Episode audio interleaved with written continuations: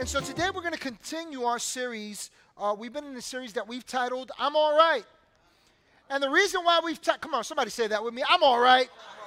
Oh man, you guys sound like you're all right. You know, one of the things, amen, amen. One of the things that really ensures that for our lives, where we can truth, truthfully say that we're all right, is when we are tuning in to the right source of information.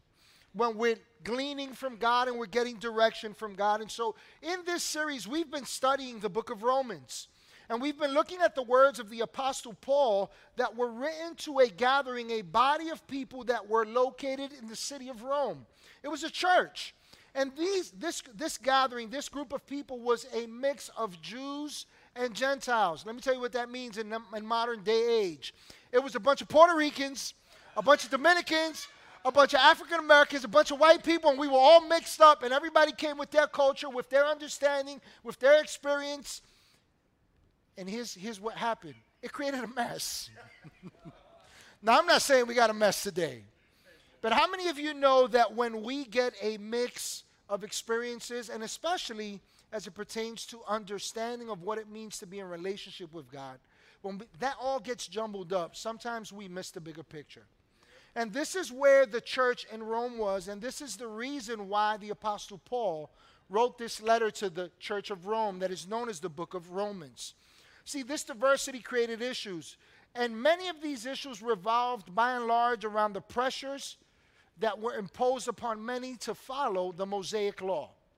And basically, I don't, I don't have time to get into that, nor do I want to, but I'll just put it to you this way. The Mosaic law basically was a bunch of rules, and here's how it worked you do this for God, and you get this from God.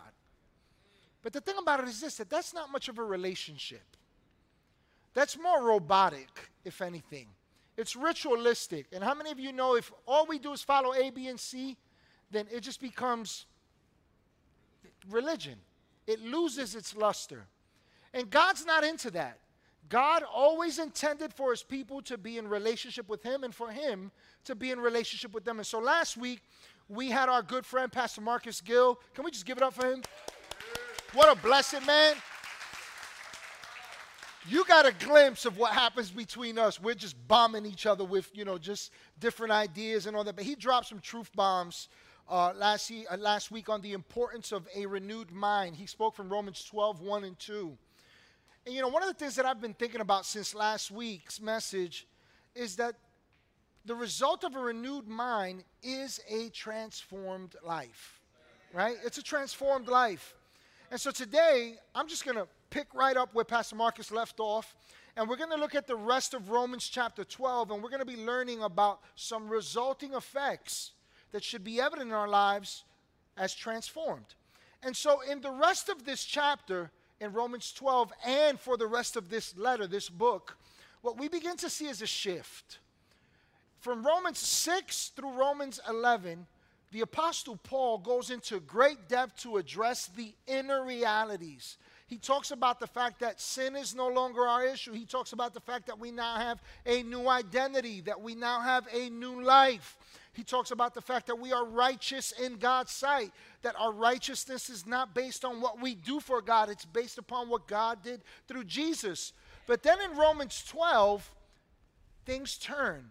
He begins to take this transition from an inward reality to an outward one he begins to give us some practical tools and realities as to what our lives are supposed to look like because we have renewed minds, because we have transformed lives. And so, for the remainder of Romans 12, he begins to address a practical matter that was going unaddressed in the church of Rome. And the first issue that Paul tackles in the rest of Romans 12 is this issue of unity in the church. Say this with me. Say this word with me unity. unity.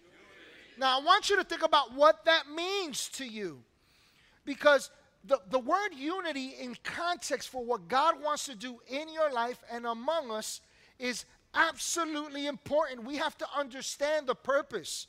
And I think it's quite appropriate for the Apostle Paul, led by the Holy Spirit, to begin to address this issue. Because just like a child, when it's first born, has a need to be nurtured and cared for in a family, so also a born again believer also needs a family for nurture and care. Now, I'll tell you why I share that.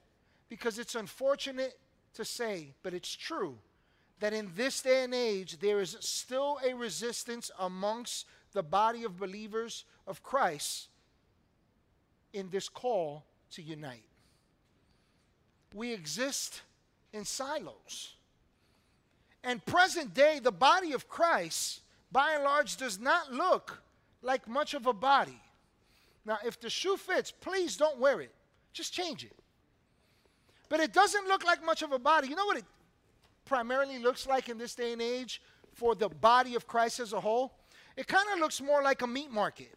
Let me tell you what I mean. It's a bunch of disjointed body parts that are put on display and they look real good, they look real fresh. But the truth is this that if you just watch that piece of meat for a while, eventually you'll notice that it's been undergoing a process the whole time. It's rotting, it's dying away. And the reason why, why I start off with that such a graphic image is because that's the reality of what is occurring in our lives when we are disconnected from the body of Christ. And now more so than ever, we live in a world where we are at all costs telling people stay away from each other. And I don't deny certain challenges, but the truth is this that you and I cannot afford to, li- to live alone. We cannot afford to be apart from the body of Christ. Why? Because there's no attachment to a life source. So, a couple of questions I'm thinking about as we're talking about this today. Why do so many people prefer to be disjointed, to be apart, to be alone, to exist independently? Why do we why do we resist community with one another? Why do we settle for just loving Jesus and not loving his body? Why do we choose the comfort we take in identifying as a Christian but get uncomfortable when it comes to being in Christian community? There's many reasons. I'll just point out some. Maybe it's because for some of us, we don't understand God's design for relationships among us. Maybe it's because we fear that we don't fit or that we somehow can't contribute. Maybe it's because we dread exposure of areas we lack or where we might have a weakness. Maybe it's because we're prideful and we believe that there's nothing others can add to us.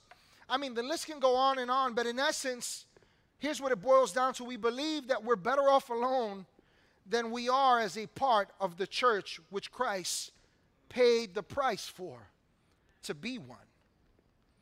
And so today I want to invite you to engage with God through His Word. Let's lean our hearts in as we look to today's topic, which is I need you. I want you to do something with me that is absolutely going to make some of you uncomfortable. I want you to look to somebody that you didn't come with. And if you came alone, that's okay too. You won't leave alone today. But I want you to do something. I want you to look at someone that you don't know. Maybe they're across the room, and I want you to look at them and say to them, I need you. Just do that with me. Now, let me ask you a question because we got to address the elephant in the room. Why is that so awkward? Why is that so awkward for us? Why? See, one of the key components to growth and change in the life of a Christian is the act of connecting and joining to the body of Christ. I don't want you to take my opinion on this. I want you to simply consider the word of God in Romans chapter 12, and I'm going to read from verses 3 through 8. He says, For by the grace given me, I say to every one of you, do not think of yourself more highly than you ought, but rather think of yourself with sober judgment, in accordance with the faith God has distributed to each of you. For just as each of us has one body with many members, and these members do not all have the same function, so in Christ we, wait, so in Christ we, though many, form, listen to this, one body one body, and each member belongs to all the others. Go ahead and tell somebody, I belong to you. Tell somebody else, you belong to me. Let's say this together. We belong to each other. Now, listen, you guys sound great. But let me tell you where the true power is in that when we believe it and we live that way. And so in verse 6, he goes on to say, We have different gifts according to the grace given to each of us. If your gift is prophesying, then prophesy in accordance with your faith. If it is serving, then serve. If it is teaching, then teach. If it is to encourage, then give encouragement. If it is giving, then give generously. If it is to lead, do it diligently. If it is to show mercy, do it cheerfully. That's important to mention this that as we saw last week, the Apostle Paul just got done telling us in Romans 12, verses 1 and 2, that we are to present our bodies as living sacrifices, which is pleasing to God. Listen, once you know the truth of what God has done in you, that sin has been dealt with, that you are the righteousness of God in Christ Jesus, that's not my opinion, that's God's word. Once you understand that you're all right with God, what else is there to do but to present your life in service to God. Right? So he tells us that we're to present our bodies as living sacrifices, which is pleasing to God. And then he goes on to tell us in verse 2 that we're not to be conformed, but we're to be transformed by the renewing of our minds. For what purpose? So that we can experience the good, pleasing, and perfect will of God. Now, those are great, but to appreciate the power of a transformed life, of a new life, we cannot overlook the connection that exists between Romans 12, verses 1 and 2, and the verses we just read ensuing after in Romans 12, verses 3 through 8.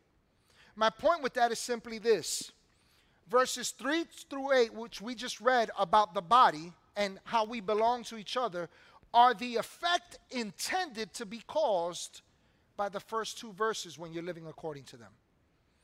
This should be the result when your life, when your mind is renewed and your life is transformed. The very first thing that Paul addresses is our need, our need, our need to be a part of the body. Our need. For some of us, we approach Christian community, community with God's people, as something that we want or that we do by choice. And listen, I'm not negating that each and every one of us has a choice. But you understand, you must understand that God determines that this is not just a choice. This is a need. I wonder what church at the bridge could look like if each and every one of us believed, I need you.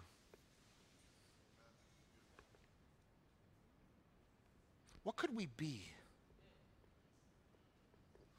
What could we do? What kind of witness would it give to the power of Christ? How many lives would be transformed? Man, I'm digging right at the heart. I'm, I'm gutting this church right now. I want you to get that I'm, I'm, I'm literally digging to the very core of what we are called to, and we are called to be one body, to depend on one another so that God can use us in such a powerful way that there is no denying that there is a house where God actually is working in this city, in this region, in this world.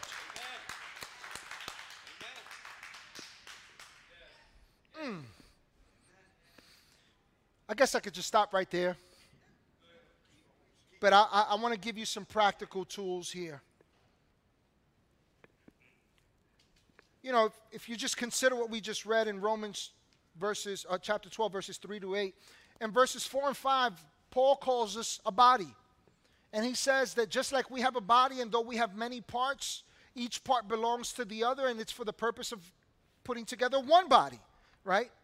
And so, according to the scriptures, one of the resulting works of the Spirit of God in the life of a Christian, one of the powerful works that God uh, has instilled in us and is part of our makeup is to be in relationship with one another for the purpose of forming one body. One means by which God flows. It's like Transformers, you know? Autobots. Transform. Some of you, you're too old for that. Some of you, you're too young for that. Some of you think you know about Transformers because you saw the movie. You don't know nothing about Transformers. Stop, Pastor Jose. Let's get back to, to what we're talking about here. Now, listen, I get that every one of us, whether this is new to you or this is your first time or you know Christ, you're, you're a Bible veteran. You've been doing this for decades. Wherever you are, I get that we're all somehow pursuing understanding and relationship with God. That we're all on a personal journey, but I want you to consider that personal relationship with God does not equate to isolation. It will never result in isolation. In God's kingdom, here's God's equation 1 plus 1 does not equal 2. 1 plus 1 equals 1. It equals 1. See, it's not about I'm putting my 50% or I'm putting my 25% or you're putting your 50% and I put my 50% and we make up a whole. No, no, no, no. It takes wholly being devoted to Christ and to one another to make up and form a move of God, a body. Right?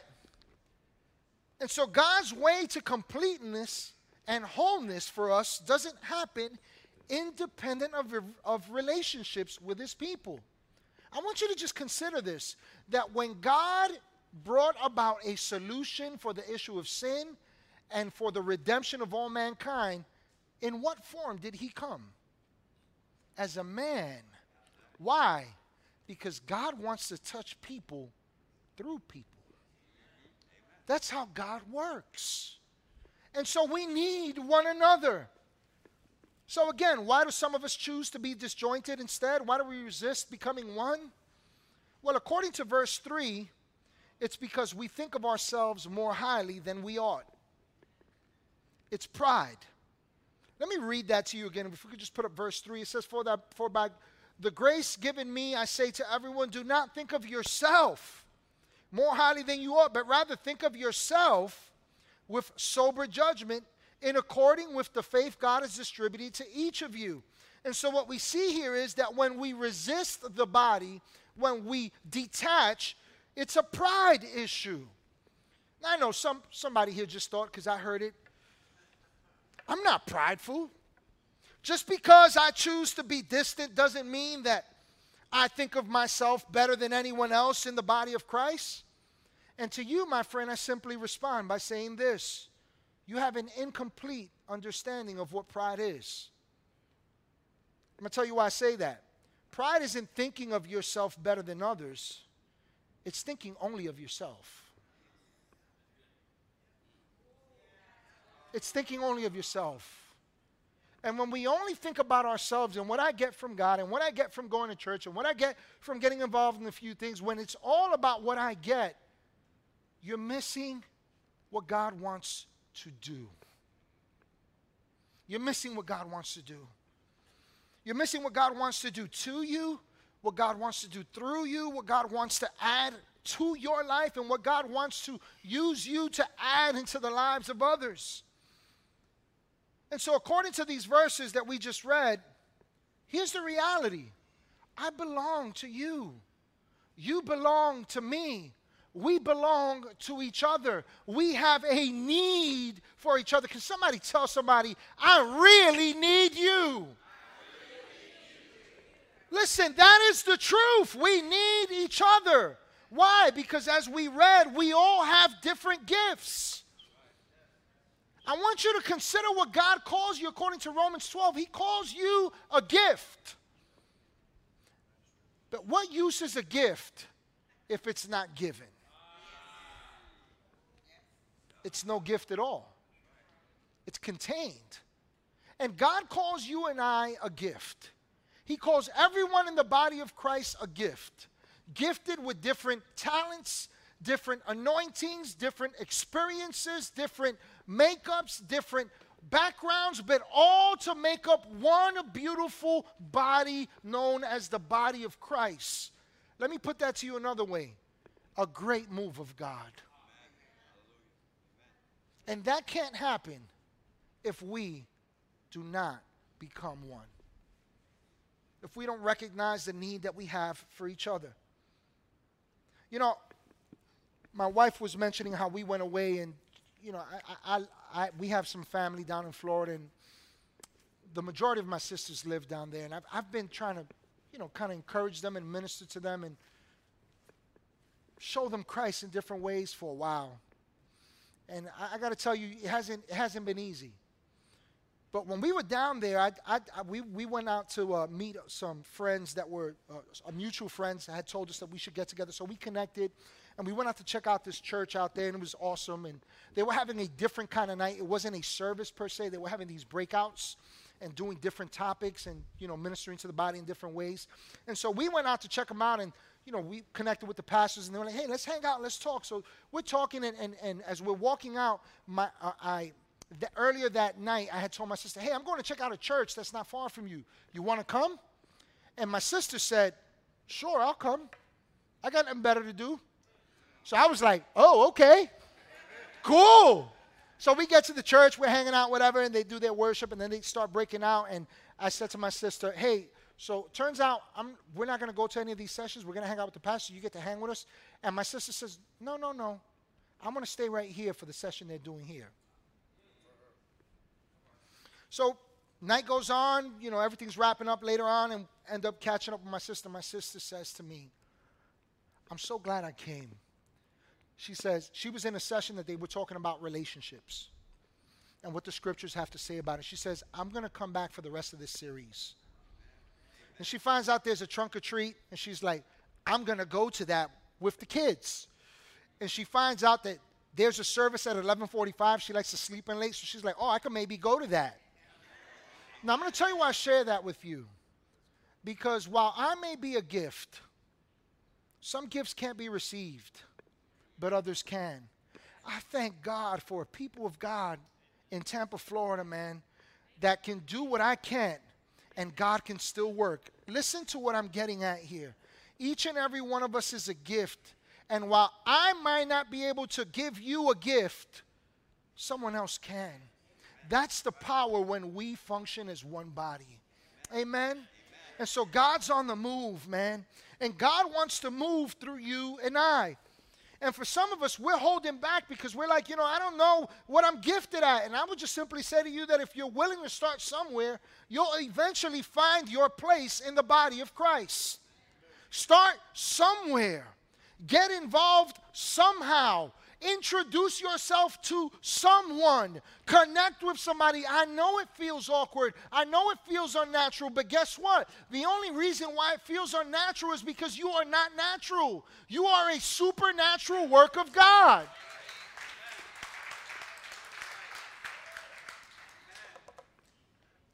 So, look, the Bible records a time when a massive crowd of religious people got together to hear Jesus. And the book of Mark, chapter 5, clearly uh, recounts that in this same instance, it, it's, it's another, uh, from another point of view, uh, Mark records that uh, this was in Jesus' hometown, a place called Capernaum. And so, why is that important? Because the scriptures tell us that in his own hometown, people could not receive what God wanted to do, what Jesus wanted to do. They didn't honor him.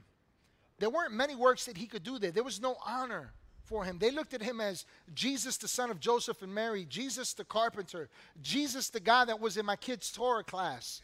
Right? That's how they looked at Jesus. So they couldn't receive anything from him. But what's interesting is that Jesus on this particular day had a particular purpose. He was intent on doing something.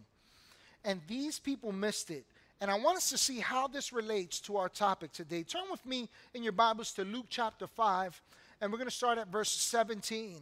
Starting at verse 17, it says that one day Jesus was teaching, and Pharisees and teachers of the law were sitting there. And they had come from every village of Galilee and from Judea and Jerusalem And the power of the Lord was with Jesus, listen to this, to heal the sick. And some men were carrying a paralyzed man on a mat, and they tried to take him into the house to lay him before Jesus. And when they could not find a way to do this because of the crowd, they went up on the roof. I love these guys. They went up on the roof and they lowered him on his mat through the tiles into the middle of the crowd, right in front of Jesus. And when Jesus saw their faith, he said, Friend, your sins are forgiven. Now the Pharisees and the teachers of the law began thinking to themselves, Who is this fellow who speaks of who speaks blasphemy? Who can forgive sins but God alone? And Jesus knew what they were thinking, and he asked, Why are you thinking these things in your heart? Which is easier, to say your sins are forgiven or to say get up and walk? But I want you to know that the Son of Man has authority on earth to forgive sins. And so he said to the paralyzed man, I tell you, get up, take your mat, and go home. And immediately he stood up in front of them, took what he had been lying on, and went home praising God. Amen. And everyone was amazed and gave praise to God. They were filled with awe and said, We have seen remarkable things today. And so it's important to note that Luke 5 points out to us that the power of God was with Jesus on that day, and every day really, to heal the sick. What does that tell us? That tells us that there were people amongst that crowd that needed a miracle, that needed a touch from God, that needed a change, that were in need of transformation. They needed something that only Jesus could give them. But the thing is this if you just consider the text we just read, none of them were healed. None of them. We have to ask ourselves, why? And I submit to you that it wasn't because Jesus was lacking power or authority. It wasn't because Jesus was any less powerful because some people lacked faith or perceived him erroneously. No, it was because there were people there that God wanted to heal, but they failed to be a channel for his power to flow. They rejected what Jesus wanted to do. They were there with ulterior motives, and we just saw an example there. And so the thing about it is that while this is going on in this crowded house, this crowded meeting space, this is the equivalent of a religious church conference, right? This is like the conference of all conferences. This is the one to go to. The main speaker is Jesus, and everybody wants to be there. And so the room is crowded, and, and, the scripture tells us that it's Pharisees and teachers of the law. Why is that important to understand? Because what it tells us is that it was a bunch of church folk. It's a bunch of church folk. Everybody wants to be there. Now, while this is going on, there are four guys who we can probably assume were Pharisees or teachers themselves. We don't know that to be true. It's very likely because this was a gathering of religious people. And there's four guys that are on the way to this same gathering. But here's the thing they're different. Why are they different? Because they stopped and took note of someone that most likely everyone else that went to, to the place where Jesus was those people had missed him. They probably neglected him. They probably ignored him. They probably just stepped over him. Probably gave him an arm and kept it moving. But you see, these guys stopped. They stopped. And when they stopped, everything changed. Everything changed. Listen, so great was their desire to help this man when they stopped that it no longer mattered if they heard the message that Jesus was teaching.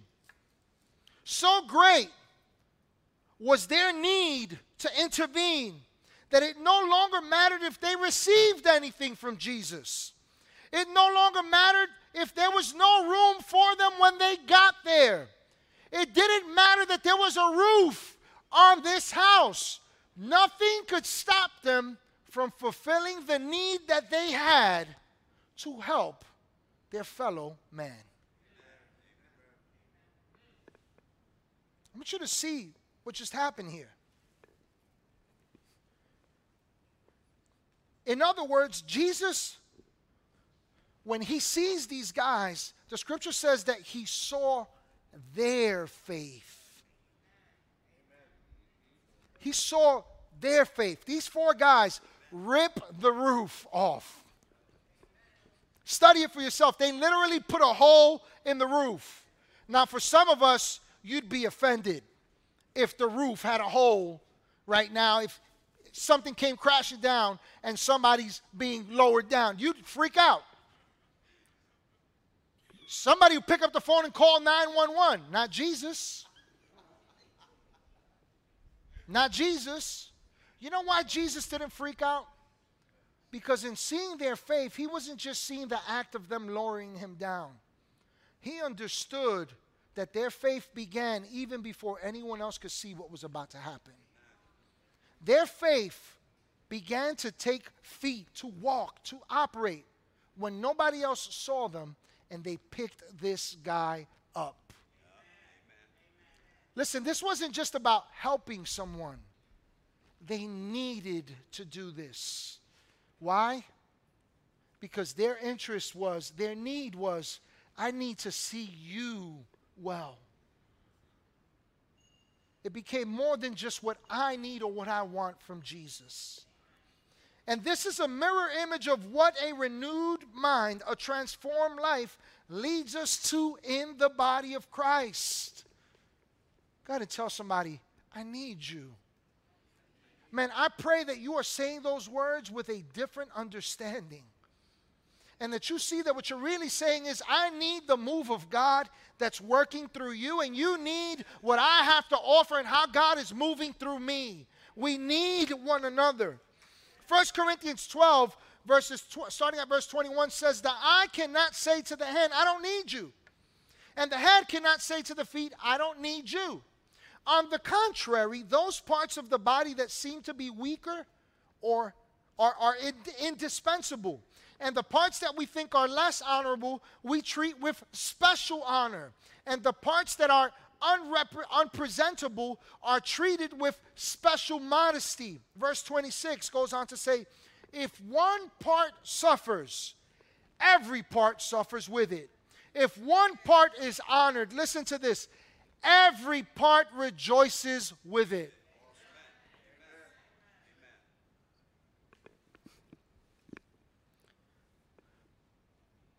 I think that in light of what the scriptures are telling us, we cannot leave here today and with good conscience reject each other.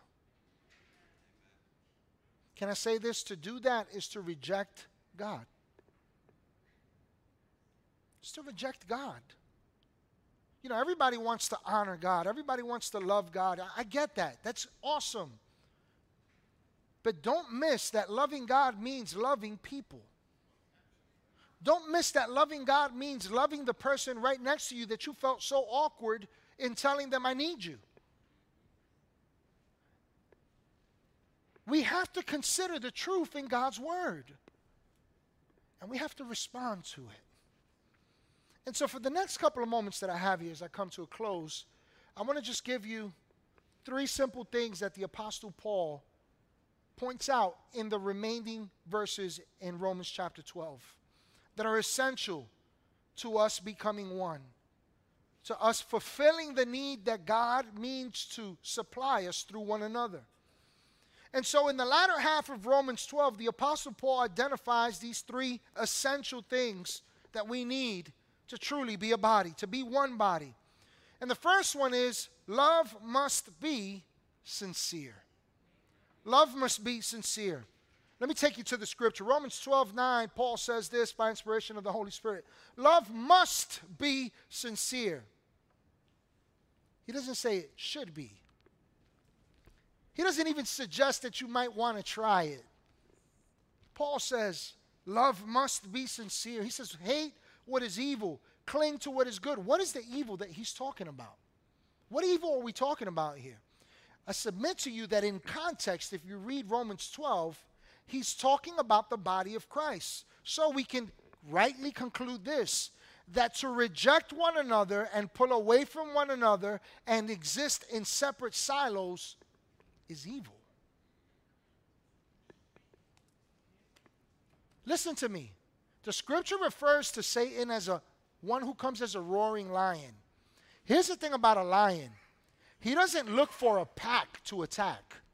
He looks for the weak link, the one that lags behind, the one that is isolated. That's where evil has entrance. Are you getting a picture here? And so he says, Love must be sincere. Hate what is evil. Cling to what is good. Be devoted to one another in love. Honor one another above yourselves.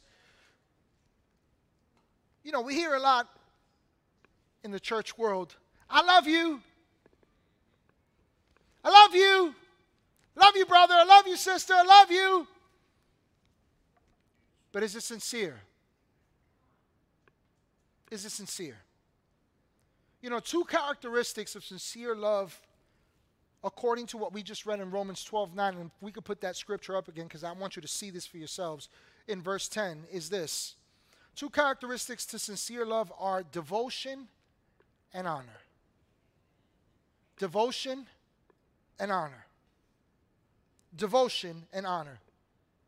Now, devotion we can all understand because we're all devoted to something. But the word honor is not something that is highly esteemed or understood in this day and age. The word honor simply speaks of ascribing great value to a thing.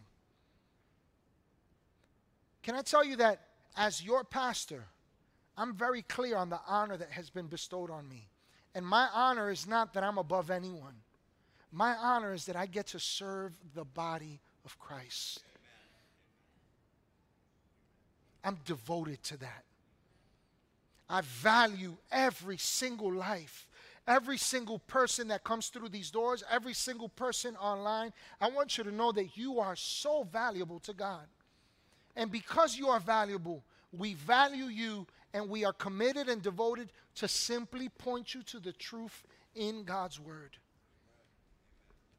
So, sincere love entails devotion and honor.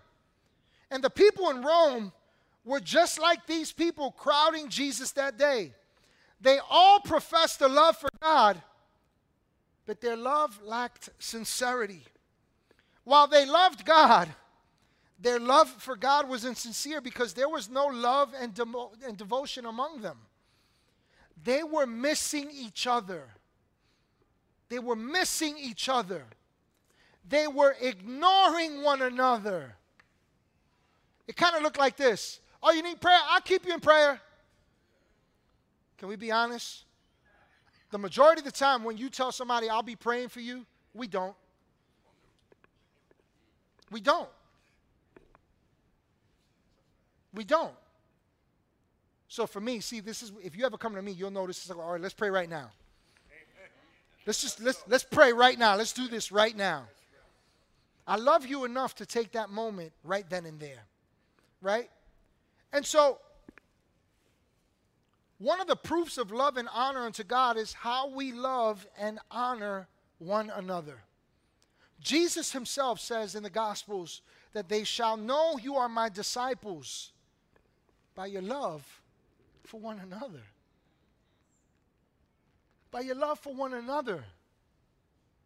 Could it be that the reason why more and more people are rejecting God today and want nothing to do with God is because there's no honor and devotion amongst the body of Christ? Again, if the shoe fits, please don't put that one on.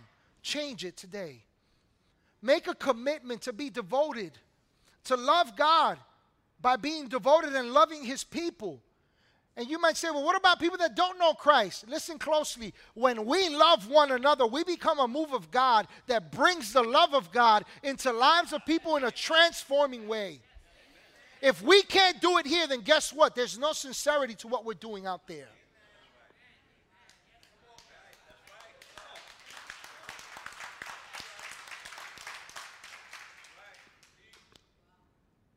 I'm just going to read this verse to you and I'm going to move on because I am definitely out of time.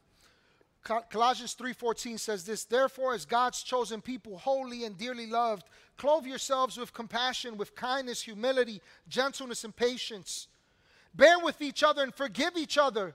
Be, forgive one another if any of you has a grievance against someone. Forgive as the Lord forgave you. And over all these virtues, put on love, which binds them all together in perfect unity.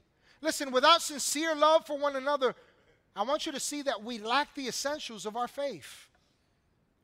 Yes, we're called to be kind and, and compassionate and, and operate in humility and gentleness, and all these things are foundational to our faith. But if love isn't, uh, isn't, is not in operation among us, then guess what? Everything that we're doing is fake.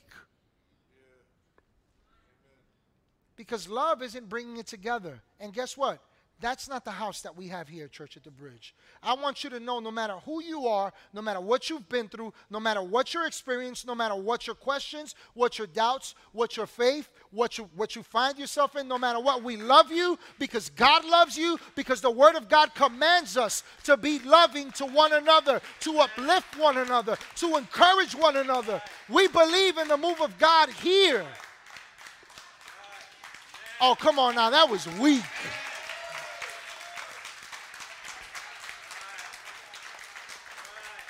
The second thing I want to leave you with here is that we are called to live in harmony.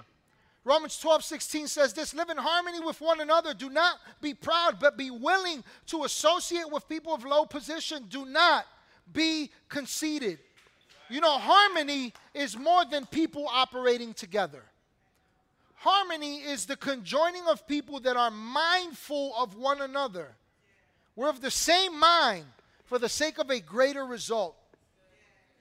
I remember years ago, uh, my, my, one of my cousins, her son was in some sort of orchestra at school or something, and he played the tuba.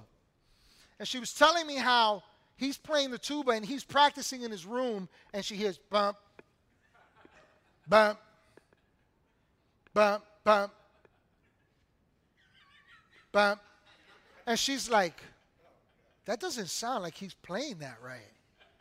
So she was telling me how she's talking to, to Jeremy and, she, and she's telling him, Son, are you, what, what were you playing? What are you doing? And he says, Mom, I was playing my parts. And she, to her, it just made no sense. She was like, You, that must be wrong. And she's like, No, Mom, I'm following the sheet music. So she happens to go to the school on the day that they're performing this. And she hears this beautiful symphony made up of various people playing instruments in harmony. And they're all of the same mind on this piece of musical art that they are conveying to the crowd. And as she's hearing this, she begins to hear the tuba. And she says, Oh, oh, I get it. And I'll tell you why I share that with you. Because instead of focusing on looking the part of a Christian, we should be practicing our part in our hearts so that when we are together, we operate in harmony. Amen. This is why Paul says, by inspiration of the Holy Spirit, live in harmony, understand your part, and stick with it. The last point I want to leave you with here is simply this Paul says, live at peace. Romans 12, 18, he says, if it is possible, if it is possible, watch this, as far as it depends on you. Somebody say, that's me. As far as it depends on you, live at peace with everyone. I want you to get what the Holy Spirit is saying to us, what God is speaking to your life and mine. You know, before his death, the Lord Jesus told the disciples that he was giving them his perfect peace. But you got to understand that Jesus knew what was about to happen. He knew that they would be hurting, that they would be in fear, that they would be divided, that they would be on the run, that they would exist in separate silos in the midst of what appeared to be a chaotic situation. And he also knew in this present day and age, we would experience the same thing, even within the body of Christ. Why is that important to point out? Because while we are all growing in relationship with Christ, here's the truth the true transformative power of God's peace does not lie in holding on to the peace that we've received. Listen, it's really in the peace that we extend to one another. Listen to the words of Jesus as we stand, and I close with this. Let's stand here. Jesus says in Matthew chapter 5, verse 9, Blessed are the peacemakers, for they will be called children of God. Listen, as children of God, not only are we recipients of God's peace, we are also called to be the ones that reproduce it in the lives of others. Thus, Jesus calls us peacemakers not simply peace partakers. And if we, to our, if we are to enjoy the power of a renewed and transformed life, man, if you and I are to go where God is leading us, to discover His plans and His purposes, to be healed, we've got to take the same attitude and approach as these four guys. We've got to see one another, love one another, contribute to one another, be one body. A mighty move of God. I want you to take a personal moment right here as we close. And I want you to consider where you were when you walked in here. And consider where you can go when you leave from here. And I just feel the need to say this to each and every one of us, whether you're here or you're online. You belong in the body of Christ. You belong in this family. You belong in this place, whether it's here or wherever God places you, but you belong as a body that is called one, not alone. Would you turn to God today?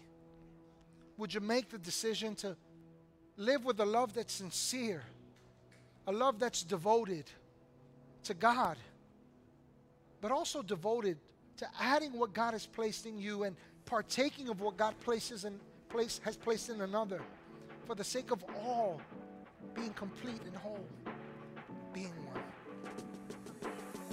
Hey, everybody, thank you so much for joining us here at Church of the Bridge today.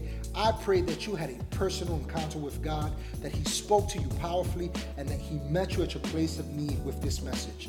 I also want to encourage you to go ahead and subscribe to our YouTube page. By doing so, you'll be able to check out past messages, uh, past events that we've done. You'll also be able to see what's happening now and those things that are to come. And lastly, I'd like to invite you to join with us in all that God is doing with your giving feel free to do so on our website. Again, thank you again for joining us, and I can't wait to connect with you next week.